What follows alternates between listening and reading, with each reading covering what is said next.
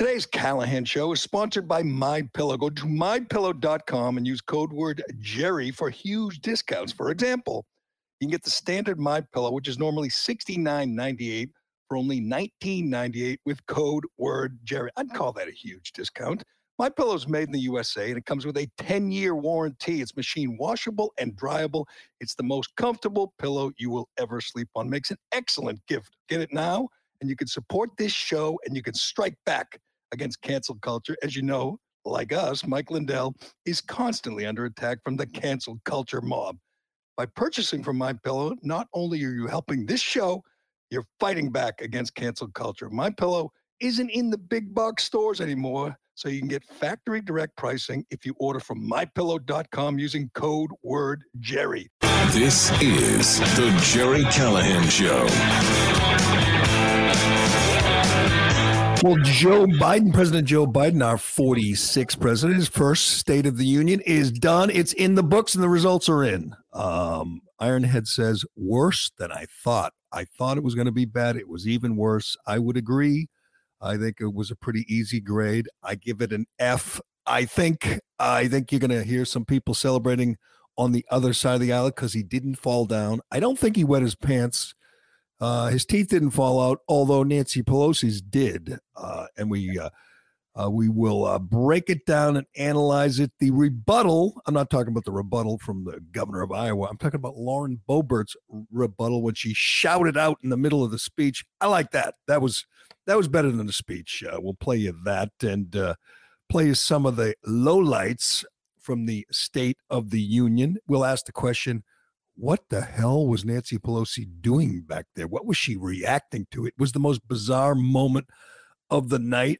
Also, Kamala didn't do anything really embarrassing during the speech. It was before the speech when she was asked about the situation in Ukraine. And I'm telling you, they're going to get to the point where they just don't let her speak to anybody, because she was on The Morning Hustle yesterday. And she explained the situation in Ukraine, and it's much, much worse than you think. She's just vapid and not very bright. And this sound is going to haunt her for a while. CBS News, they have got their finger on the pulse of the situation in Ukraine. We'll play you an unbelievable report, an actual news report from Ukraine, where CBS nails it. The big problem in Ukraine right now, trans acceptance. I am not making that up. Trans acceptance. There'll be no baseball on opening day, and I know I'm heartbroken. Who needs baseball when you got this absolute clown show in DC right now? We'll give you the latest on Ukraine too. It ain't going well, and there is no rosy end in sight. Not pretty, but we will get into that and a lot more in today's Callahan Show, brought to you by DCU. Whether you're buying your first home, your dream home, or looking to refinance the home you love, DCU may have the mortgage program to fit your needs and, more importantly, your budget. Their mortgage experts will walk you through the application process and help remove the hurdles that can make it so difficult and confusing. They will bring you right up to the front steps of home ownership. Learn more about rates and programs, or to apply today at dcu.org/mortgage. DCU is an equal housing lender, NMLS number 466914, insured by NCUA, membership required. And I'll just say right off the bat, one of the most obvious observations is that Donald J. Trump was much better at this than Joe Biden is. He was a showman. He was a TV star. He brought the right people in. He got the emotions running, and you know, tears in your eyes. 2 years ago, it was Rush Limbaugh who was dying up there with his wife, and there's always a few soldiers, a few first responders. To the contrary, our current empty shell of a president goes an entire State of the Union, 62 minutes. And doesn't mention the 13 heroes, the 13 warriors that he got killed in Afghanistan. My question, as I'm watching this and it ends, and I was waiting for it. I thought he would use them as, you know, and say something about their sacrifice for this country. He doesn't mention them. Now, that had to come up. It had to come up in the writing process, in the meetings before he gave the speech. And somebody, I'm going to assume him, said, no, we don't want to mention those 13 heroes. Don't bring it up. Don't remind people of what happened in Kabul at the end of August when he wanted a photo op for September 11th. He wanted to end the Afghanistan war before September 11th so he could take a picture and take a bow. It was ill-conceived. It was botched. It was run by the clowns who run our military, including Milley and Austin. Those fools got 13 kids killed. I'm looking at the list right now, including Johanny Rosario from Lawrence, Mass., 25 years old, Marine Corps sergeant. And I'm looking at the ages, 22, 20. That's 5 20-year-olds. Weren't even old enough to drink. Joe Biden got them blown up by a suicide bomber outside the airport in Kabul. It was entirely his fault. He didn't have the balls. He didn't have the integrity to say, to even mention them, let alone apologize. He has never apologized. He's never talked about it. It's disgusting. And I don't understand why you wouldn't, show a little humility. Show a little respect for these people, these young people, these 20-year-olds who got killed on your watch. So somebody in the meeting, somebody in the planning, writing process brought them up, and Joe Biden said no. And the realization you come to when it's all said and done is he doesn't want to take the blame, take the responsibility for anything. He never utters the word like I was wrong. Or I got that wrong. Never. He doesn't take the buck never stops with him. He's just a petty little man. And I'm telling you, I know how this works. He mentions his son, Beau, who died of a brain tumor, and he uses him. He wants you to think Beau Biden died in combat because he was in the military. It's a very sad story. By all accounts, he was the one decent guy in the family. He was a veteran. He was a politician. He was attorney general. They had big, high hopes for him. He got sick. He died. And then immediately his worthless crackhead brother started banging his wife, his widow. I mean, these are not quality people, but Beau was apparently a good man. His father uses him every time he speaks and tries to make it sound like Beau Biden died in combat, which he didn't. It's a little, I want to say, it's a little tasteless, a little classless. Well, this is the point, and if you missed the speech, this I would consider the highlight, when he's talking about Beau, and he's talking about burn pits in Iraq, which I guess, what are you, burning bodies in a burn pit? And it made some soldiers sick. Very strange little riff. So he doesn't mention Afghanistan, which happened in August, where 13 warriors were left vulnerable and were blown up by a suicide bomber because of Joe Biden. Don't mention them.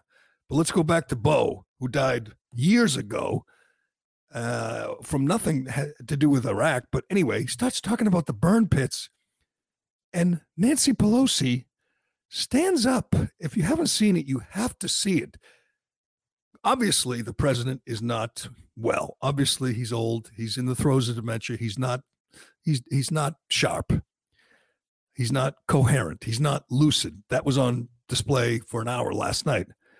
But the Speaker of the House, the third in line to the presidency, she is just gone. That woman does not belong with a hand on the lever of power anywhere. He's talking about burn pits, I believe. And she stands up, like rubs her hands together with a big smile on her face. Nobody in the whole place stands up except her. I've watched this like 10 times last night and again this morning. There's nothing in what Biden is saying that would lead you to think this is a good time to stand up and clap. Nothing. Burn pits, Iraq, death, Beau, dead. And she stands up and doesn't even clap, by the way. She rubs her hands together. I don't know. Why don't you play it for our locals audience here, and we'll you can hear the sound, and you can Try to make sense of it yourself, because God knows I've tried, I've failed. Did you can you make any sense of this, Craig? I couldn't. I didn't understand the not clapping. It looked like she was giddy for death, which was weird. That was the best way to describe it. And her teeth were struggling to stay in her mouth. Yeah, I think she should have stuck with the mask. It is amazing. One day after these fools insist on masking up, one day after Joe Biden walked across the lawn at the White House by himself outdoors with a mask, he didn't have a mask on in a room full of elderly, obese, unhealthy, sickly people. One day, and he was sniffing hair and rubbing. He put his forehead on one woman, congressman, like he touched foreheads. It was so strange. Yeah. And Nancy Pelosi, who insisted you wear a mask or you get fined like $500 if you showed up, and Kamala Harris, who would wear a mask when she kissed her husband. They decide one day later that they don't need masks. But okay, play it one more time. This is Nancy Pelosi. What the hell is that? Huge smile, rubbing the hands, still smiling, still trying to keep those dentures in. What the hell is that? It's not doing much for the Nancy Pelosi's not drunk crowd. Yeah, and everyone's saying, you know, she's devastated because Russian vodka is, you know, we're boycotting. We're not going to sell Russian vodka, but I'm pretty sure she's okay with the Grey Goose. She kept her share, I think. Can you play Biden's words right there? Because it's so strange that, you know, what he's talking about got her to stand up and rub her hands. Oh, no, it's just after. I just had her doing the knuckles thing. Hold on. Look at the knuckles. What is with the knuckles? What is with rubbing the hands? I don't know. He literally is saying that his son got a brain tumor from burn pits, and she stood up and started rubbing her knuckles. That was one strange moment. Excuse me. We will get to the highlights and lowlights. I was looking at some of the things he mentioned. He mentioned winterizing your home, you know, and giving tax credits or tax breaks to people, tax deductions to people who winterize their home. Didn't mention Afghanistan, 13 dead soldiers, mentioned winterizing your home.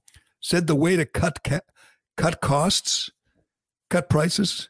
He has an idea, really good idea. Cut prices. He says companies should just cut prices. That's the way to cut prices, is the companies, stores, and businesses should just cut their prices. Why didn't anyone else think of that? That is genius. He obviously has some great economic advisors. He talked about funding, not defunding the police, funding the police, and Democrats applauded. I guess we're supposed to think, you know, they think we're stupid, and maybe we are. After 2 years of talking about defunding the police and blaming the police and calling the police racist killers, this man, and again, he doesn't have any integrity. He doesn't care if it's true or false or means that. He said, we're going to fund the police, and Democrats applauded. That one I couldn't believe. He lied about the tax cut from 2017 again, said it only went to the top 1%, when the Washington Post and the New York Times said that's not true. Everyone got a tax cut. And I think, aside from Nancy Pelosi's ridiculous stunt there, I think the one big takeaway from what Joe Biden said was when he said that Putin, while circling Kyiv and killing civilians, was not going to win over the Iranian people. And I think that's true. I don't know about you, Craig, but I don't think the Iranian people are going to rally around a guy who is invading Ukraine. Yeah, spot the lie, though. I think he actually said Uranian people, like from Uranus. And I don't think, you know, I'm not sure that's false either. The people of Uranus, have they rallied around Putin? I'm not sure. I'm confused. But then again, so is he. Can we play Joe Biden reaching out to the Iranian people? Putin may circle Kyiv with tanks, but he'll never gain the hearts and souls of the Iranian people. He'll never extinguish their love of freedom, and he will never weaken the resolve of the free world. The best part is Kamala in the background. Kamala, if you haven't seen it, in the background, Kamala mouths the words Ukrainian, the word Ukrainian people, because she is obviously embarrassed for that doddering old fool in front of her. It's a question you have. You sit there, you go, we're in the middle of this world crisis. We're in the middle of the biggest European war in 70 years. You know, inflation and open borders, and you got all these problems. And this is the guy that 81 million people decided they wanted leading us in these troubled times. It's so disheartening and disappointing. Obviously, we live in the greatest country ever on this planet. How can we not do a better job of choosing our leader? God, is it uncomfortable? I can't imagine being, you know, a Ukrainian or even a Uranian or an Iranian and watching that and saying, that's the leader of the free world. That's the guy who's got the biggest military. That's the guy, you know, who's got the biggest economy. That's the guy who's calling the shots here. And he just is just so over his head. I mean, he wasn't very bright when he was in his prime. Now he's 79 and struggling. And we look to him for leadership. I mean, I think in the big picture, last night was disappointing on so many levels. You're saying that guy is in office for 3 more years. And if he can't make it for 3 more years, that woman behind him, and we'll get to Kamala, we'll get to a really good look at, you know, the depth of our vice president when she went on The Morning Hustle yesterday. But I want to get to my favorite part. My favorite part of this was toward the end when he was once again ignoring the 13 soldiers and Marines that he got killed in Afghanistan at the end of August. Remarkably, he didn't feel like mentioning them again. He was talking about his son, using his son as a human shield, using his son and acting as if he died in combat. He didn't. In the middle of it, he gets heckled in the middle of the State of the Union. And you weren't quite sure at the time, what are they yelling and who's yelling? We find out later it was Lauren Boebert from Colorado, the firebrand congresswoman from Colorado, a very interesting person. She's about 4'9", but she's cocky and a little crazy. She's a high school dropout. She dropped out of high school when she got pregnant. She was an assistant manager at McDonald's. Then she was an oil worker out in Colorado. And then she opened up a bar called Shooter's Grill in Rifle, Colorado. Huge gun advocate, but just one of those right wingers that people like me have always wanted. You know, a fighter, just a charismatic personality. Doesn't back down. She wore a jacket, and on the back it said, "Drill, baby, drill," to the State of the Union. She's wonderfully, wonderfully combative. She yells out, what is the exact word she yelled out, Lauren Boebert? She said, 13 of them or something? She yells 13 to his face. I think that's 13 of them when talking about the 13 killed. And again, she's right. Biden's a coward for not mentioning them because he didn't want to get blamed. It's amazing that the guy on his watch, he's only been here a year, on his watch, you have this disastrous withdrawal from Afghanistan. He doesn't mention it. Like, oh, if I don't mention it, maybe no one will say a word. And he talked about, you know, sacrifice and soldiers and whatever. And she yelled 13 of them. And the Democrats turned and booed and heckled and then complained about it later. I don't care. I applaud her. I thought this was wonderful. I think it's disgraceful, despicable that he wouldn't mention them. You imagine being a family member of one of the 20-year-olds or you know, you name it, any of them, Johanny Rosario. You're sitting in Lawrence, Massachusetts. You've lost your loved one, your daughter, your sister. And this guy has an hour and 2 minutes and doesn't mention her. He got her killed. I mean, he didn't do it on purpose. He just had this ill-fated withdrawal that was run by morons like Mark Milley and Lloyd Austin. And he wanted to get it done so he could take a bow and say, I ended the longest war in U.S. history. It got people killed, heroes, young people, people with their whole lives and just so much potential. They're dead, and this guy doesn't mention them. It's disgusting. Good for you, Lauren Boebert. Show some balls. I mean, I have so much more respect for her than guys like Mitt Romney, cowards like Mitt Romney, just sit on their hands and just hope to get by and hope, you know, George Stephanopoulos will invite me on and the New York Times will write something nice about me. Lauren Boebert doesn't give a damn about that. She's only 35. I hope she's around for the next 50 years because she's got some stones. But can we hear this? Is it worth playing? Does it sound clear? Yeah. Go ahead. Let's listen. And they come home, many of the world's fittest and best trained warriors in the world. Never the same. Headaches, numbness, dizziness. A cancer that would put them in a flag-draped coffin. I know. One of those, or one of those is he's full of it. I mean, again, it's not fair to Beau Biden. Apparently, was a stand-up guy, a good guy. He just said they get sick, they come home in a flag-draped coffin. That's not what happened to his son. It's amazing. He has never given a speech where he doesn't use his own child for sympathy or support.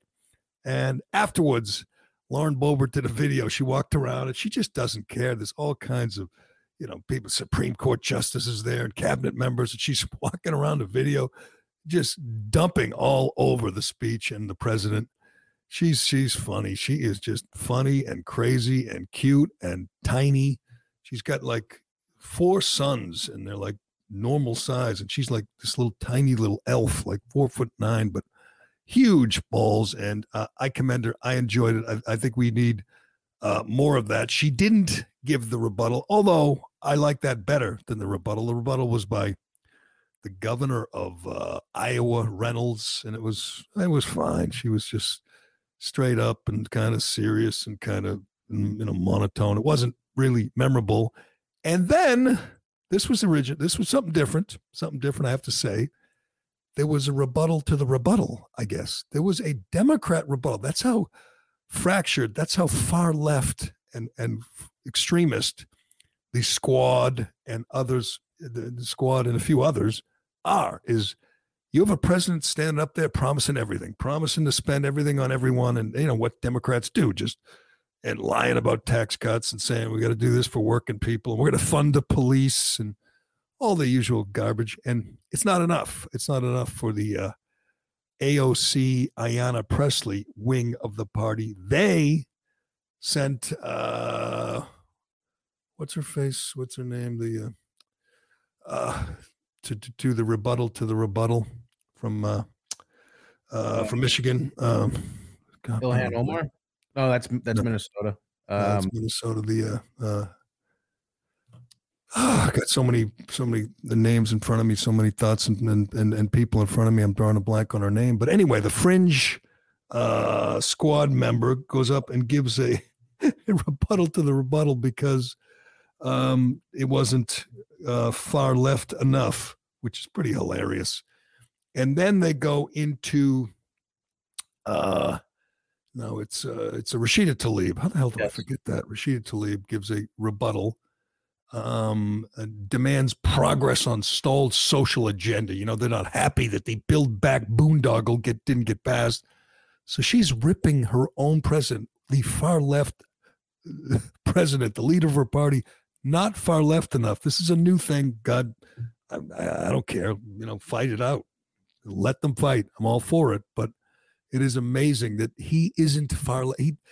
He's funding the Russian war machine because the far left won't let him use our own oil. They won't let him tap into our own energy resources here. We can't drill. We can't use the pipeline because the far left kooks don't want it to. He listens to them. He follows what they do. And that's not enough. It's not enough. But so we went in search, you and I, this morning for somebody who thought it was good, who thought the speech was, you know, a home run. It wasn't easy, we have to say. What do we got here? We got, I know you found a couple people. We got, who liked it here? Pramila Jayapal, another far-left kook congressperson, goes on MSNBC to talk about how great the speech was. Did she manage to keep a straight face? Because I don't know how, but let's listen to Representative Jayapal talk about how great the speech was. You saw the chamber unified. You saw us waving our flags in support of the Ukrainian people, and I think really making it clear that we are doing everything we can to help Ukraine and to hold Vladimir Putin accountable for this aggression and the war that he has created on Ukraine. So, yes, I think that in terms of the speech overall, the president was on fire. I think he was really channeling the strength of working people across this country, and he spoke to people in basic terms about their kitchen table issues, about cutting costs, about controlling the price of pharmaceutical drugs, about capping the cost of insulin, about making sure that nobody pays more than 7% for childcare. All of these things that Americans care deeply about, that is what the president was talking about. And he was also talking about holding corporations accountable, pandemic profiteering, making... Oh, God, that's disgusting. You know who did all the damage the last 2 years to the economy? You did. You did. Left-wing politicians. You're the ones who shut down schools under orders from the teachers union. You're the ones that shut down, put small businesses out of business. You're the ones that came up with all these crazy measures to close playgrounds and close schools and gyms. It's you. I love the idea that the pandemic kept us apart, he says. That is a lie. The pandemic didn't keep us apart. You did. You came down with these mandates, these laws. You're the reason. All this devastation cost trillions of dollars to this country the last 2 years. You should apologize for that too, by the way. And then one day before the State of the Union, miraculously, we don't need masks anymore, just because they didn't want that visual of 200 people masked up, including Nancy Pelosi, which would have been a good move, yes. Or Kamala. If they'd been masked up, it would have felt like the pandemic was still a problem. They didn't want that, so they changed the science just like that. The science changed. It's a miracle. They literally changed the map. When you have 80% of the country on Friday, was it these hot zones, these red areas where you were in danger? They changed it, flipped it, and a day later, it was like, less than 20% of the country was in the red area, and we could all take our masks off. That was Friday. The speech was Tuesday. It was one of the most cynical things you've ever seen from the dishonest scumbags at the CDC, but they wanted their guy. They wanted their guy to give a speech without people wearing masks. And for the most part, they did. A few people, Jerry Nadler, now he should wear a mask the rest of his life. He's a disgusting human being. Ed Markey was proud. He announced that I'm going to continue wearing a mask because some people are immunocompromised and some people are old. And I guess that means you're going to have to wear a mask for the rest of your life, Ed Markey. But the rebuttal to the rebuttal took place. That I'm not sure anybody watched it. Once you were done with the rebuttal, people kind of moved on. But I think a lot of people agree with you, Craig, that it was worse than we thought. I think there was a lot of gaffes. The Iranian people was just one. He stumbled and bumbled over everything.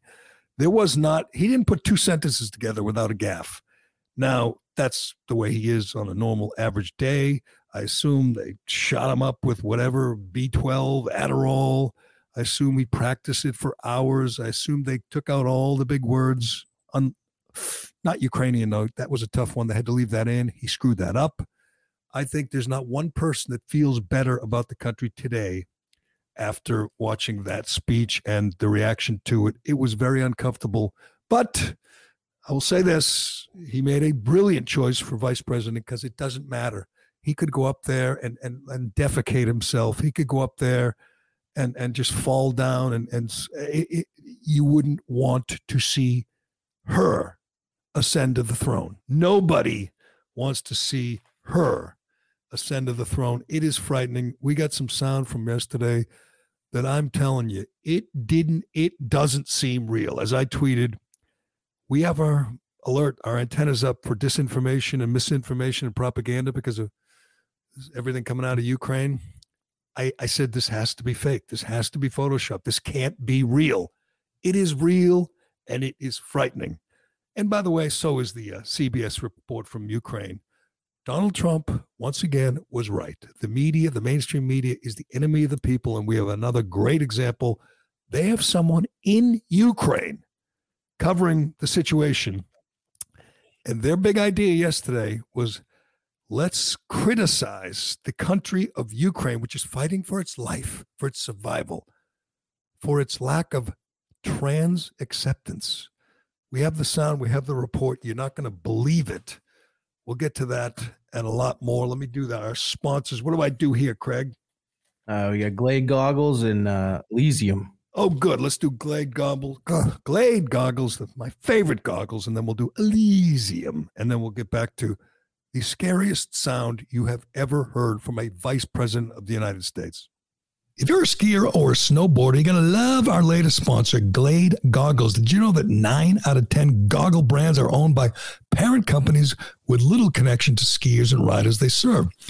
As these brands have grown, their founding principles have faded, and that did not sit well with the guys at Glade. Based out of Breckenridge, Colorado, Glade Goggles are created by a team that lives and breathes skiing with a mission to create premium quality goggles without the price tag from their competitors. Recently, the Challenger Goggle won Outside Magazine prestigious Best Goggle category in their 2022 Buyer's Guide, and it's only $99. They also have photochromatic goggles and their MagFlight series, which utilizes rare earth magnets for the ability to swap lenses in seconds, with killer reviews from Outside Magazine, Backcountry Magazine, Ski Magazine, and our intern, Graham, most importantly, and lots of other publications.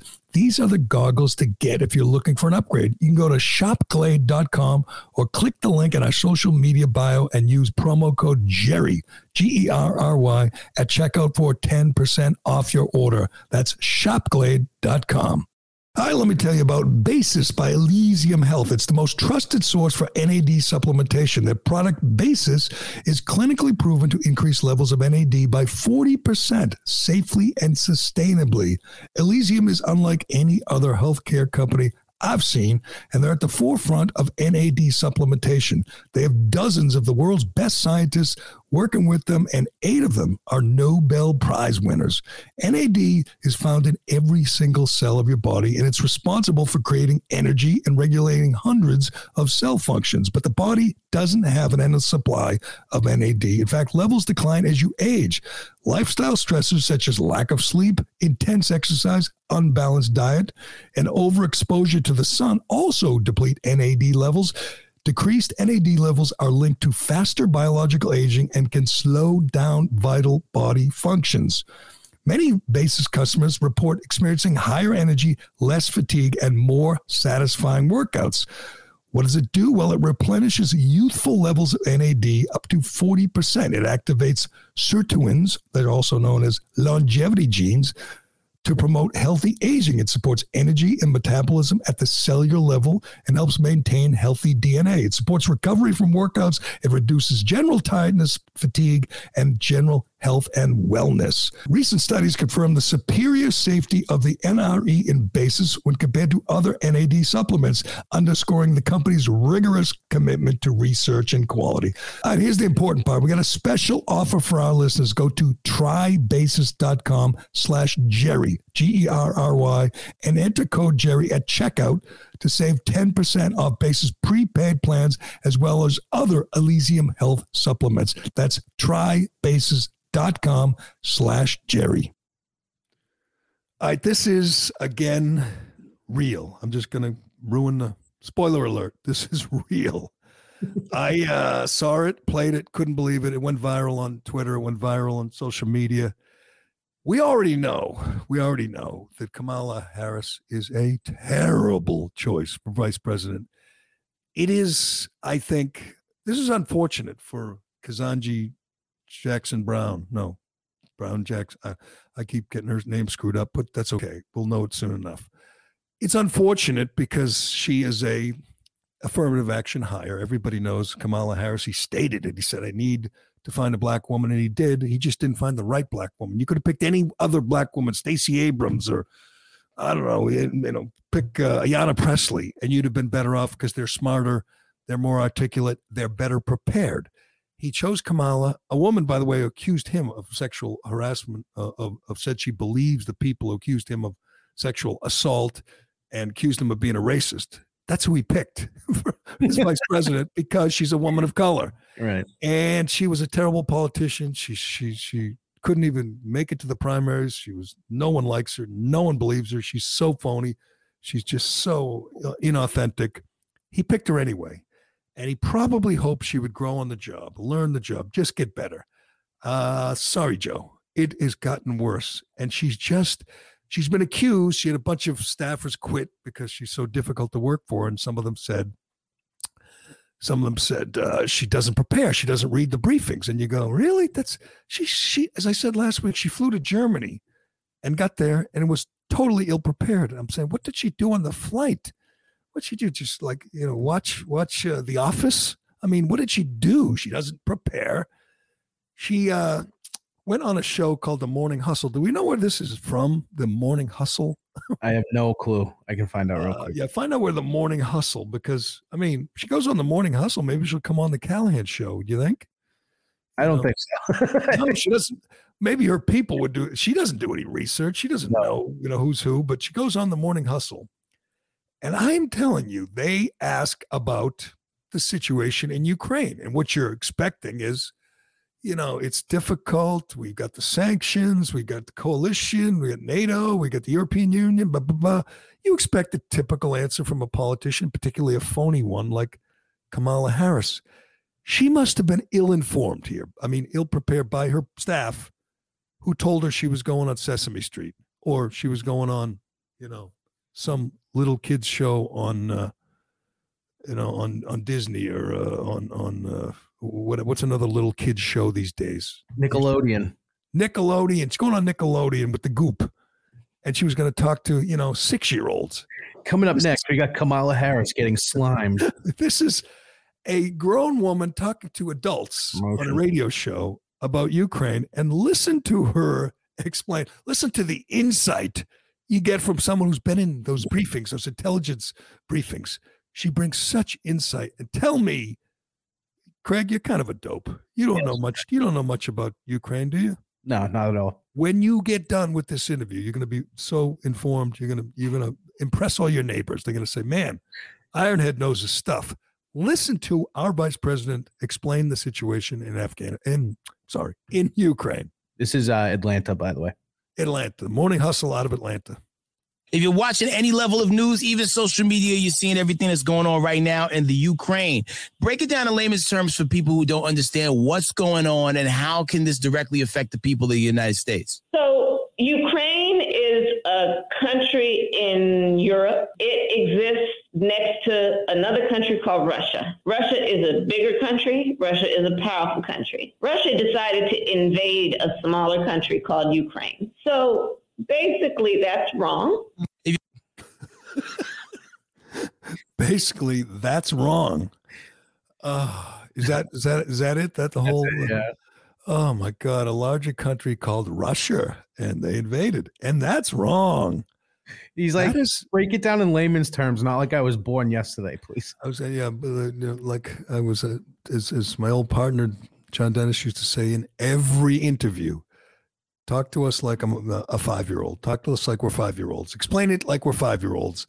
Somebody told her to explain it like we're 5-year-olds. That's the day of the State of the Union. That's the level, the depth that our vice president has on the situation in Ukraine. And she is one heartbeat away. And she from the White House, from the presidency. I'm telling you, it's scary what's happening in Ukraine.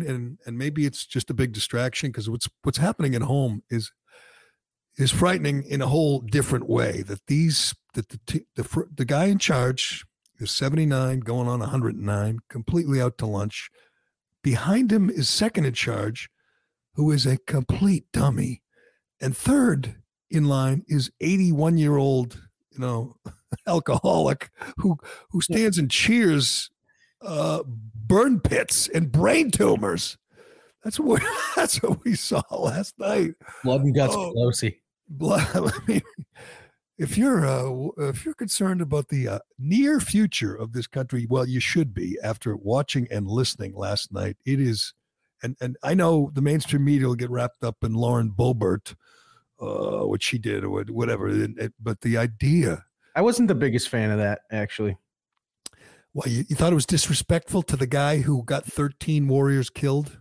Well, I agree with what she's saying. I just thought that time was probably not the. Because if I always look at it, if Trump was up there and AOC was like screaming climate change while he was talking, yeah, but I don't like that argument. There's a difference. Climate change is not a real crisis. 13 kids are dead from what this president did. That's real. Climate change is this pie in the sky. You want to talk about it, fine, but don't tell me it's a pressing issue that's affecting us this minute. It's like our mayor, the teen mayor in Boston, who is outlawing, protesting vax mandates, firing first responders, and they're angry and they're protesting. She wants to outlaw their protest. She has laid down in the road to block traffic to protest climate change. That's what kind of idiot we're talking about.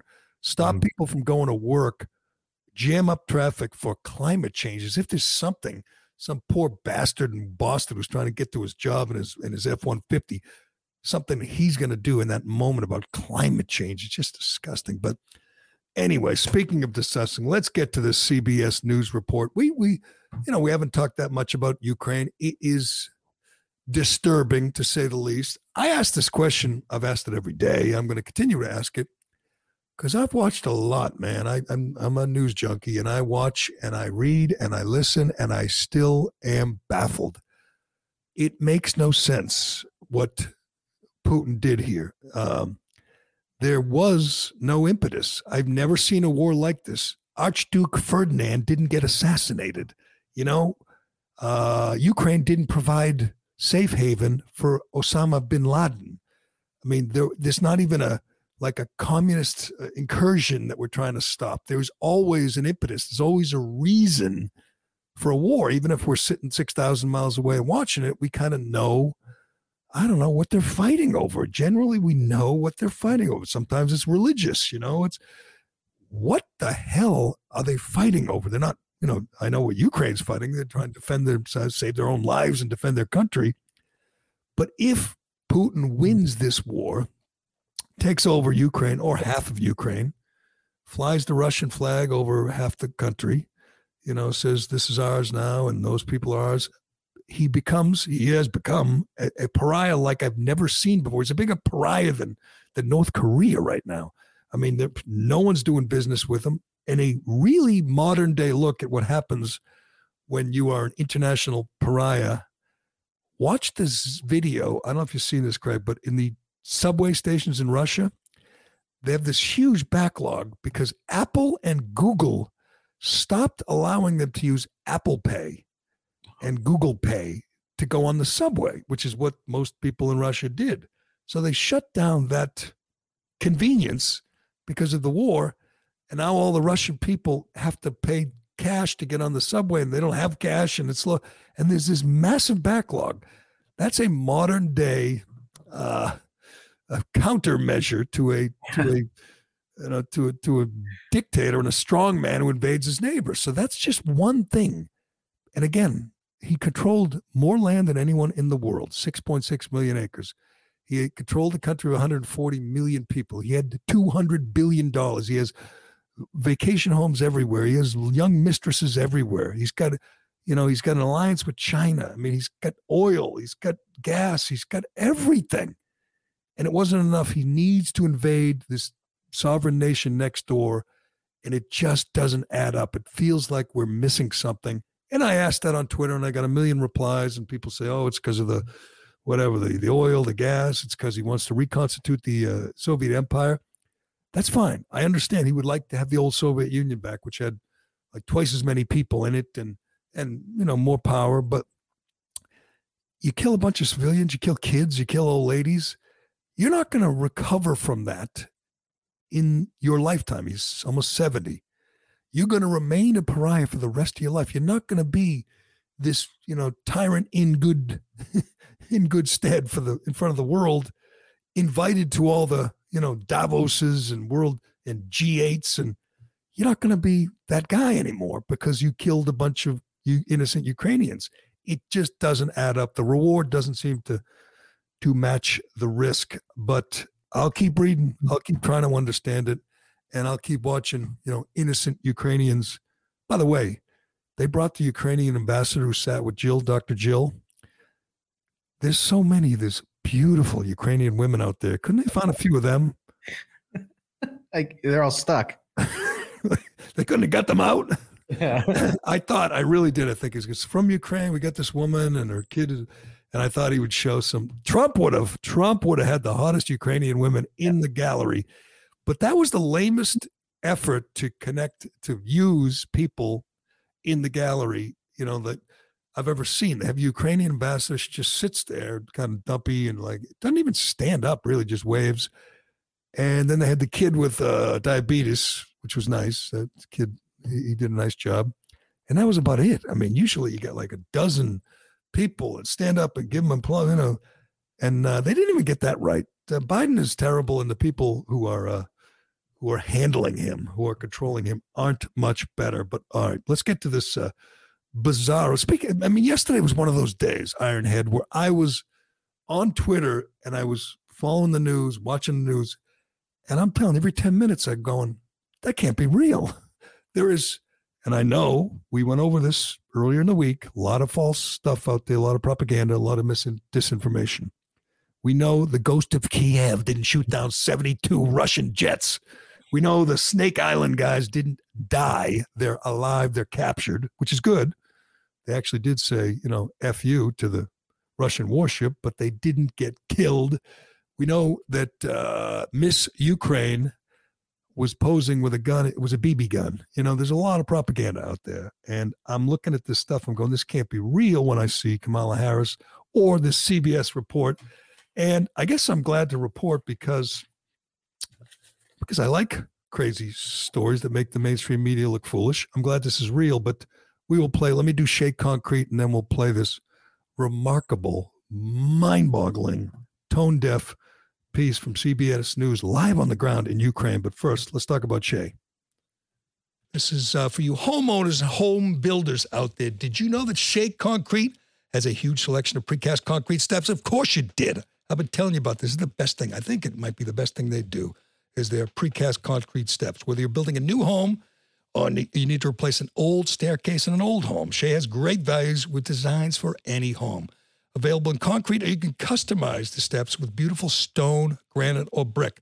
A new staircase can dramatically upgrade the front entrance of your home. In most cases, they can remove the old stairs and have you walking up your new front steps within hours. Just like that, you call Shea, they come over, they take the old steps away, which, by the way, they're really heavy. That is a pain in the ass. They take the old steps away, they put the new steps. You can sit in the window with the AC cranking and watch it all happen. And when they're done, your house looks better and it's worth more. This isn't an expense. This is an investment in your home.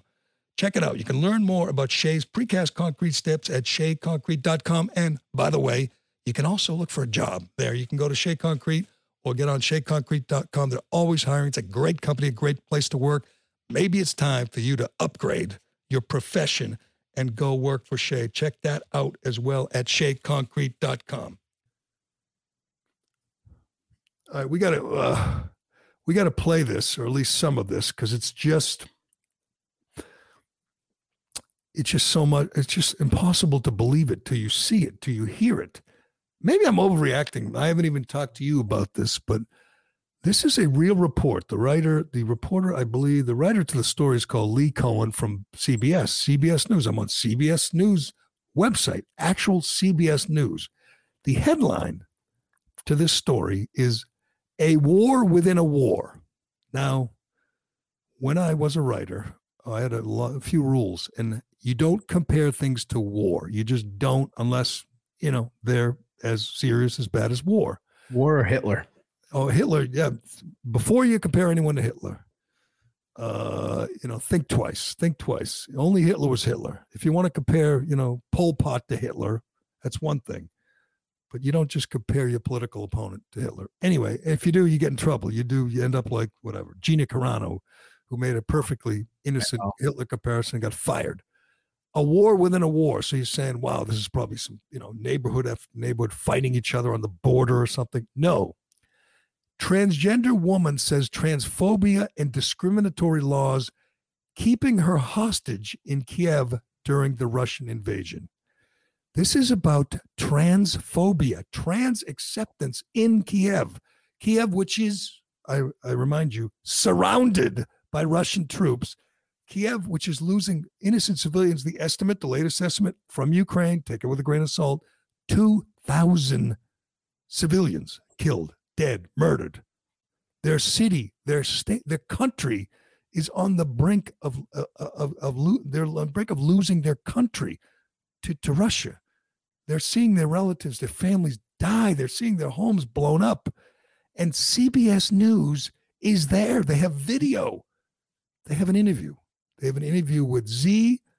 Famalu. Z. Famalu is a biological man who is a transgender female. And I don't know if you heard, but they're not letting males leave the country. 18 to 60-year-old males can't leave. They have to stay. They have to fight. It's, for Mother Ukraine.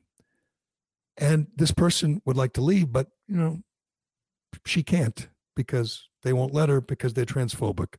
This is a real story from an alleged real, I don't know if I'd call it real, from CBS, the network that, gave you All in the Family, the NPR that gave you, Jim Nance at the Masters. The great CBS is got this transgender propaganda from Kiev in the middle of the bloodiest war in Europe in 70-something years. Let's play some of it. Let's hear from... Z. Famalu. I don't know if that's her given name, her Christian name, but that's her name now as she claims to be a female and wants to leave the country.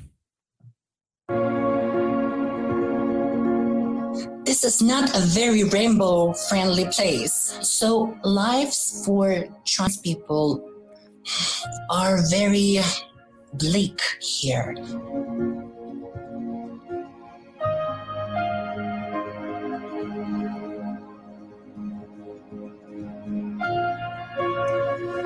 If you have male gender in your passport, they will not let you go abroad. They will not let you through.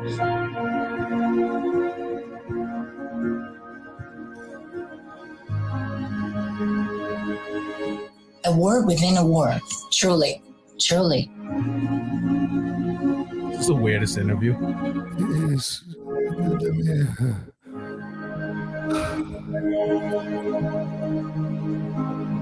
She's desperate to leave Kiev. Well, no shit. So is everybody else. Every noise from outside, it's a warning sign. It was hell living as a trans person in Kiev and Ukraine. We feel invisible. Truly. Like we're not people, like we're not human. It's truly how we feel. This is maybe I'm overreacting. This is 6 days into the war. 6 days into the war, 2,000 civilians dead, half the country under siege, Kiev surrounded by Russian troops. And a person at CBS News, I believe it's Lee Cohen, although there's got to be, cameraman, director, whatever on this, said, I got an idea. We found a transgender person. Let's talk about trans rights in the city that is under siege, bombs going off, people dying all around her. And we're going to talk about transgender acceptance. This is a real good look at the mainstream media, the enemy of the people, as Donald Trump called them. They're out of touch. They're propagandists. They're not reporters. They're activists. This is such insanity.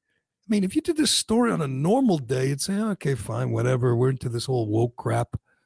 This is in the middle of the worst war in Europe in 70 years, fires burning, bombs going off, and Zhu Malalu, whatever her freaking name is, complaining that, she's a She's invisible. They don't even notice her. Jesus Christ. Maybe you should consider yourself lucky. You're invisible. Maybe they won't kill you. No shit. On the spot when they see you, you nut job. I mean, I don't blame her. She's got her issues, but it's CBS that sought her out and said, here's a good story on day 6 of this bloody, brutal war. God, this is what we're dealing with. This is the mainstream media in the United States today. They are the problem. That's not reporting. That's not a reporter. That's an advocate. That person is sitting there going, let's tell your story and let's get people all emotional and oh my God, is that disgusting? I may be in the minority, but I think I'd rather hear from someone whose apartment got bombed or something. I was gonna say, well, you find someone whose kid, like 6-year-old kid, just got killed, because there's a bunch of them. Someone whose grandmother just got blown up in an apartment or hit with a missile as she was, walking her dog down the street. There's probably one or two good stories to be told in Kiev, and you pick that? God, that's bizarro. It could be a story like, I don't know, 6 months from now you could tell it. Right. And God knows they will, but we're 1 week into a brutal war. There's a lot of things going on, and some of them are true, and some of them aren't so true. It's amazing as you watch this, and we talked about it on Monday, how many people are okay with propaganda, are okay with disinformation. I read you some of the comments when I was mocking KFC from Barstool, who thought, we should just let them tell their silly fairy stories and all just, just enjoy them. And you look at it with a grain of salt, as you should. The propaganda war is fast and furious, and I don't blame Ukraine. They're desperate. If they don't get help, if they don't get NATO troops or even American troops, they're going to die. Zelensky's going to die, or they're going to lose their capital. They're going to lose their country. It's life and death. So they're going to spin it any way they can. But that doesn't mean you believe it. You got to know what's true and what's not. You got to have a healthy skepticism. I guess it's true that the poor transgender woman can't get out because they don't let people of fighting age leave. People of fighting age, with male genitalia can't leave. That's the rule, because they're all fighting to the death, fighting for their country. But Jesus, if someone at CBS, a bunch of people at CBS thought that was newsworthy. God, that is so... That is so mind-boggling. It's not exclusive to trans people either. It's like everyone right now can't leave. Right. I know. I mean, you've seen the video. Old ladies are taking up arms, and guys, 80-year-old guys people are coming back in droves from, England and France and the U.S., coming back to Ukraine to fight. They need all hands on deck, and she's worried about, smudging her makeup or something. It's very, very disappointing. But it's not disappointing to me. I don't even know your take on this, Ironhead, because we haven't talked about it, because it's not that important. But before we go, I was talking to Minahan yesterday, and we were saying how difficult it would be if we were still on the radio, and, you had this rule that you're not allowed to talk about anything interesting on sports radio anymore. You have to stick to the most boring topic of the day. And that would be, the baseball lockout. And he was listening. He said that that's all anyone's talking about on the radio is the lockout, and they're pissed, and we're going to miss opening day and miss spring training. And I'm like, there is nobody in the entertainment world that misreads their relative importance, their place in the universe, like Major League Baseball. I know there are hardcore fans, and there are people in the media. There are, guys like Lou Merlone and that love it, live for it, can't wait for it to start, talk about it all day. That's great. He's, a baseball guy. But when you're talking about the millions and millions and millions of casual fans, I don't think anyone cares. They say, so what? I got other things to do. You want to delay the start of the season? You want to shorten the season, which is something they should have done a long time ago. So I don't know who ever decided 162 was just right. It's not. It's way, way too much, particularly in this day and age with lots of alternatives. But you have the arrogant SOB who owns the Red Sox sitting in London talking about his friggin' soccer team. He doesn't care. Why should you? Why should people care? You got nothing better to do on March 31st. And if there's no opening day, your life is empty. You know what? Take a, get a hobby, you know, get a hobby, play some video games, read a book, go for a walk. You don't need to spend 6 hours watching an opening day baseball game. It's just, I mean, it's I feel like it's an anachronism. You know, it's from some other time when baseball mattered. Baseball doesn't matter, at least not like it used to. Why do people think it matters? Football, if you lose a week of football or use a month of football, that's different. That matters to people. Baseball doesn't. Baseball's like, you know, hockey. It's a nice, great sport. It's you know, you'll go to a game, you have a good time. But people don't live for it. They don't need it. And the idea that the owners and players are really doing the fans dirty. No, they're not. They're letting the fans go do something else. They're letting the fans, you know, move on with their lives. So we'll see how that goes. But let's just hope they work it all out, Ironhead. I don't know what I'd do without baseball in April when it's cold and rainy and if they started baseball at the end of May, right, that'd be good. I wouldn't notice a difference really. And two, it, like you said, it would just be better for everyone involved going, playing. It's, you don't have to worry about snow or any of that crap. I was thinking that March 31st. So you're talking about playing in Boston and New York and Philadelphia on March 31st. Great. Everybody who goes, the fans will be miserable because they'll be freezing. It'll be raining. It'll be so cold and windy. Players will be miserable. They have those scarves, those hood things on and gloves, and they'd be freezing. And it's not meant to be played then. It was just a money grab. Let's expand the season, make it 162 games, no double headers.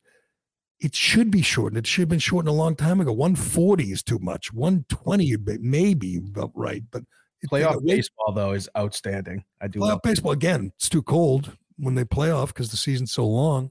But right, and you know what they're going to do? They're going to make the regular season less important. They're going to have more playoff teams, which means all those insignificant games in May and June that people have lost interest in, they'll be even less significant because more teams will make the playoffs.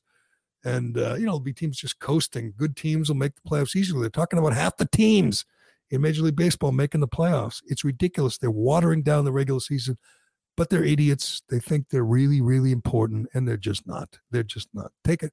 You know what? Take 2 months off, guys. Work. You know, why don't you just negotiate until Memorial Day, and then we'll see you then. But anyway, we shall leave it there. Ironhead, what did I miss? Anything? We got Biden's sign off yesterday. Oh, I almost forgot. You know what? I'll just go ahead and.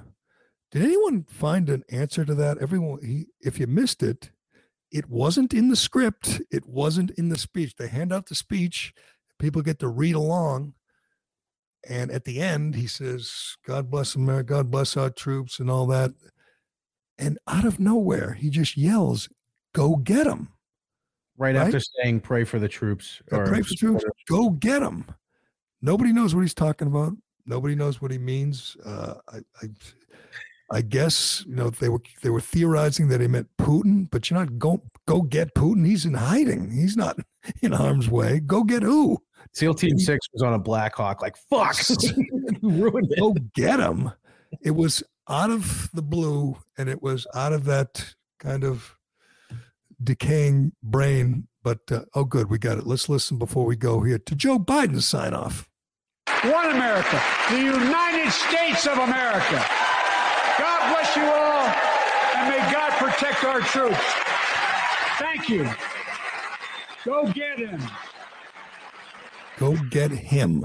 Yeah, it wasn't go get him. It was go. Right, it wasn't go get them, right? It was go get him. Someone going to get Putin? Someone should tell Putin he's hiding somewhere deep in the bowels of Moscow that they're coming to get you. But anyway, that was just one last bizarre moment in a guy. From a guy who is really, really bad at this, speaking for an hour, even reading a teleprompter, just not his strength. It's amazing, amazing. That's the guy that 81 million people wanted to run this country. It is amazing and scary, but we'll see how it goes. We'll see next year. Maybe she'll be, you know, Kamala will be down there speaking, and Joe will be off, you know, on the beach in Delaware, taking a walk as he should be, and that will be even scarier. But we shall leave it there. We'll see how it goes today in Ukraine. We'll be all over it. We'll keep you updated tomorrow, and we'll We'll be following all the action, we'll be making sure, Ukraine is safe for transgender individuals. Let's be honest, that's the most important thing. Number one. All right, thanks to everybody for watching, listening, and commenting. Thanks to you, Ironhead. I appreciate it. I'm Gerry Callahan. This is The Callahan Show. We will talk to you tomorrow. Go get 'em!